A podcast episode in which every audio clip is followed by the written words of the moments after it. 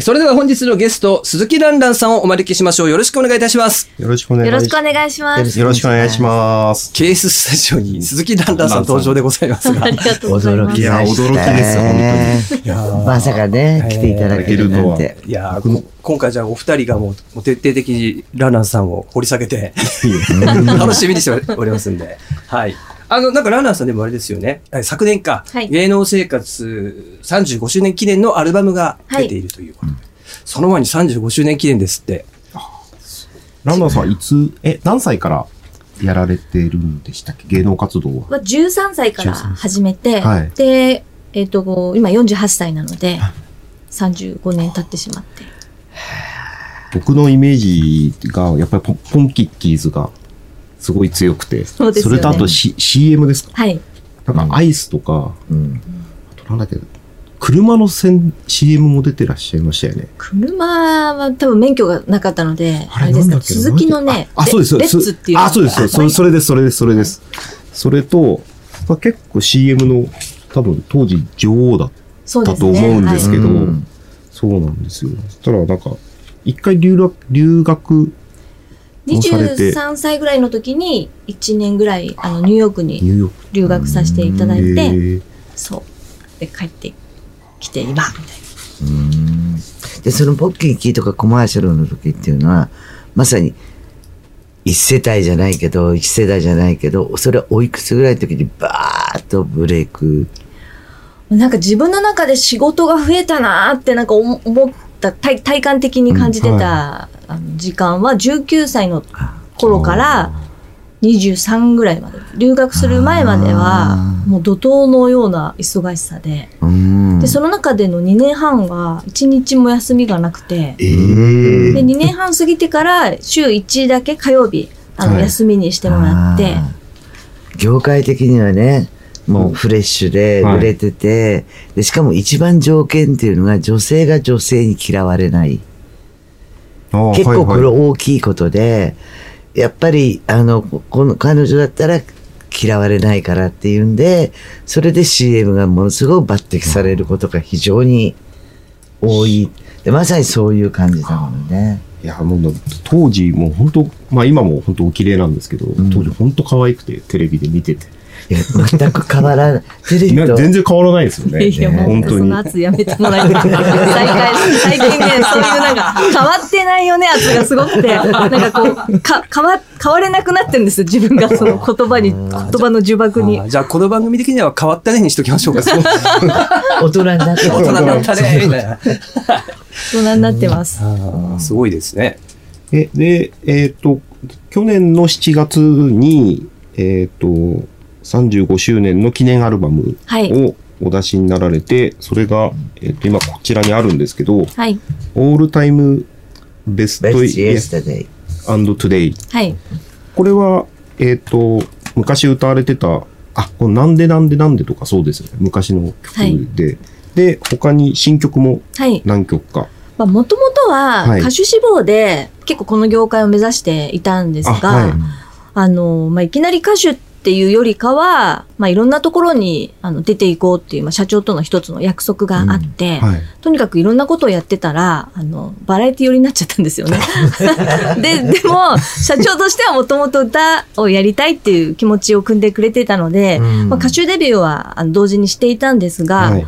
まあ、そんなに超絶ヒットみたいな結果はちょっと残せなかったまま、でもまあ2枚ぐらいアルバム出させていただいて、はい。まあなんか徐々にフェードアウトしちゃった感じだったんですよね。うん。で、やっぱり、ある程度ヒットってものがないと、うん。あの、歌の活動ってものを続けていくのが難しいじゃないですか。まあ、どの業界もそうだと思うんですけど、まあ、商品でもヒット商品が出ないと、やっぱりその商品は フェードアウトしちゃうっていうか、まあ、そんな感じで、フェードアウトしたまま、まあ、歌っていうものとはもう関わりがあまりなくなっていたんですが、で、その間に、まあ、舞台とか女優さんの仕事やったりとか、はい。あと途中で自分で起業してみたりとか、まあ、そんなこともあって、全くもう、う歌をもう一度歌うなんて、みじんも思ってなかったんですが、ただ当時のなんかそのポンキッキーズメロディーっていうの、ポンキッキーズで採用されていたはい。曲の中に君と僕っていう歌があったんですが、その曲を大好きな音楽プロデューサーって方と2017年にお会いするんですね。で、その方に、この曲のなんか素晴らしさ、うん。なんかその音楽的目線での、はい。なんかこうマニアックな視点での、なんかその、あの曲の素晴らしさをとうとうと語っていただいて、私その時ポカーンだったんですけど、もうせっかくだったら、あの、まあ、もう一回歌わないんですか？みたいなことを、まあ、おっしゃってくださって、で、全くそんな気なかったので、うーん、うん、ちょっと考えますって言って持ち帰って、はい。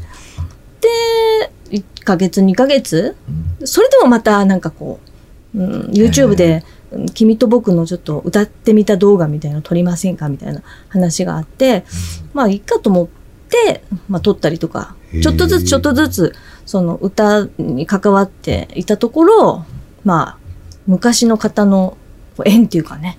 ライブを開催したら、当時、あの、自分の音楽活動に携わってたスタッフとかがお忍びで来てくださってたりして、うんはい。で、もう一回やろうよみたいなことで、なんかどんどんどんどんつながって、最後また古巣のソニーでベストアルバムが発売となるっていう。私もへー5年前には想像もしてなかったことが、うん。はい、去年は起こりまして。これですね。君と僕。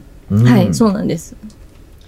歌の内容としてはどどういう、この君と僕っていうのは、君と僕っていうのは、あの、エポさんっていうアーティストの方がいらっしゃるんですが、うん。その方が作詞、詩作曲で、うん。で、あの、歌わせていただいてる曲なんですよね。うんん、なんか、なんていうのかな、こう普遍的な、こう、愛とか、うん出会いの不思。議とか。魂とのつながり、縁と縁とのつながりみたいなものをなんか歌ってるような。歌じゃないかなと私は解釈して歌ってるんですがう。んで、こう、アルバム、まあ、歌をまた始めるにあたって、やっぱまたトレーニングとかはされるものなんですか？うーん。こう言っちゃなんなんですけど、もともとなんかあんまりトレーニングしなくても歌えちゃうんですよね。あ。平和に物を与えてくださったのそうそれでねす、そ。れです。なんか、それですあ。んまりそこは苦労したことがなくへて。まあでも、カラオケ行ったりとか、まあ、ボイストレーナーについて、あの、歌を習うってことはもう20代の頃に散々やったりしていたあーのはいで、今はもう独学っていうか、うん自分で、へあーの、カラオケ行って歌うみたいな。ああ。だからほら、社長さんが、いろんなことの可能性で挑戦させたいって。あで、普通だったら歌う歌とか、お芝居お芝居とか、で、で、歌う歌える人の今度じゃあミュージカル？やってみない？とか、で、こう、なんか路線でこう、最初明確に進んでいくことが、はいなんか違うものがあるっていう、その、天は二物も三物もっていうのを、その、大きければこう大スターになるんだろうけど、それをとにかくやった上で自分を見つけて、その方向に行ってほしいっていうことで、何でもやらしたのか、それか、とにかく、いろいろやらしてみて稼ぎたかったのか、どっち、どっちがだったのか。すいませんで、でもいい経験だったよね。さん的にはお仕事してて、一番楽しかったのっていうのは何が一番楽しかったんですか？いや、何がでも全部楽しいんですよね。なんか基本的に、なんかい自分がこう、やったパフォーマンスについてのレスポンスがあるじゃないですか。はいうんまさか喜んでもらえてたりとかうん、してるだけで結構嬉しいので、うん。なんか割と何の仕事ってあんまりなくて、うん。うん、ただ、まあ CM の仕事なんかは、あの、昔、モデルの頃は、はい。まあモデルっていうか業界に入ったばっかりの頃はオーディション受けるんですけども、はい。うんまあ、本当に受からなくて、オーディションに。うんもう100本受けたら100本落ちちゃうんじゃないかぐらいの打率の悪さで、CM もオーディションがあるんですか？あります。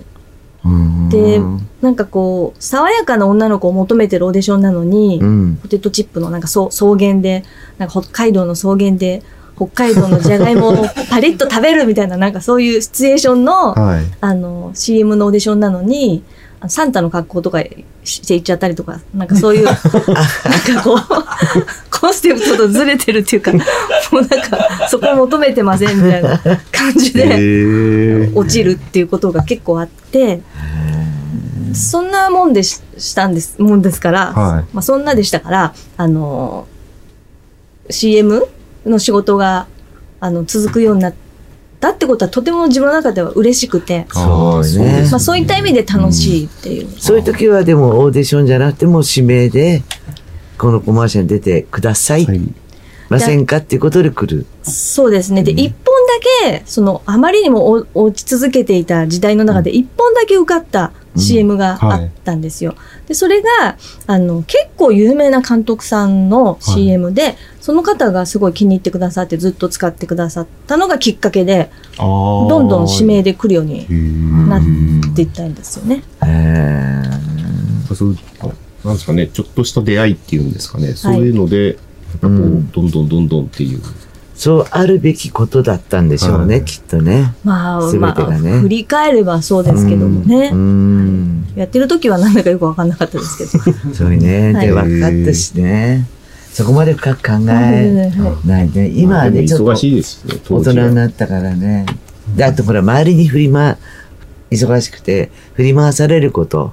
だから考えてる時間とか、あ、そうなんだ、あ、そうなんだって言って、どんどんどんどんやっていくしか、な、なかったのかもしれないしね。いや、本当なんか今なんか YouTube なんかで過去の,、あの番組とかが勝手に違法アップロードされてるじゃないですか。はいはい。で、時たまなんか出くわすんですけど、あれ、うんこんな番組出てたかな？私、こんなんかね、うん。とか、あとはその、まあ、久しぶりにお仕事で対面させていただいたときに、あ、はじめまして、鈴木蘭蘭ですとか言っちゃって、あの、昔すごい共演してた。とか、そういうことやっちゃったりとかしました。まあちょっと35年ご活そうです躍ですと、やっぱそういうこともあるかなっていうところで、うんちょっとまあの、ここで一曲アルバムからご紹介していただきたいんですけど、この作品新曲があるそうですね。はい、そうです。あの、私、堤京平先生うんの作曲でデビューしてるんですね。最初、泣かないぞえっていう曲で。あはい。で、先生はもう亡くなられてしまったんですけども、まあ、先生が生前残した曲っていうのがあって、で、当時の私にはちょっとこう、まだ早いってことで、うん。ずっとお蔵入りしていた曲なんですね。ん。で、それをじゃあせっかくだったら歌を始めたんなら、うん。あの先生の曲歌ってみたらって言ってくださる方がいて、でそれであの先生の遺作をまたってことは、医者コマだっていうことは、そのその時は、もう全然、あの、CD もしてなくて、あそうですそれが、その、作っていただいてから、今、何年、20すごい。ごい。そういうのって残ってるものなんですか？そうですね。それをなんか曲を管理してる方がいらっしゃって先生の。ああ、なるほど。曲を、えー、すごい。えー、すごい。ここで一曲うん。聴かせていただいてもよろしいですか？はい。じゃあ曲紹介お願いします。はい。それでは聴いてください。鈴木蘭蘭で「戦場のラブレター」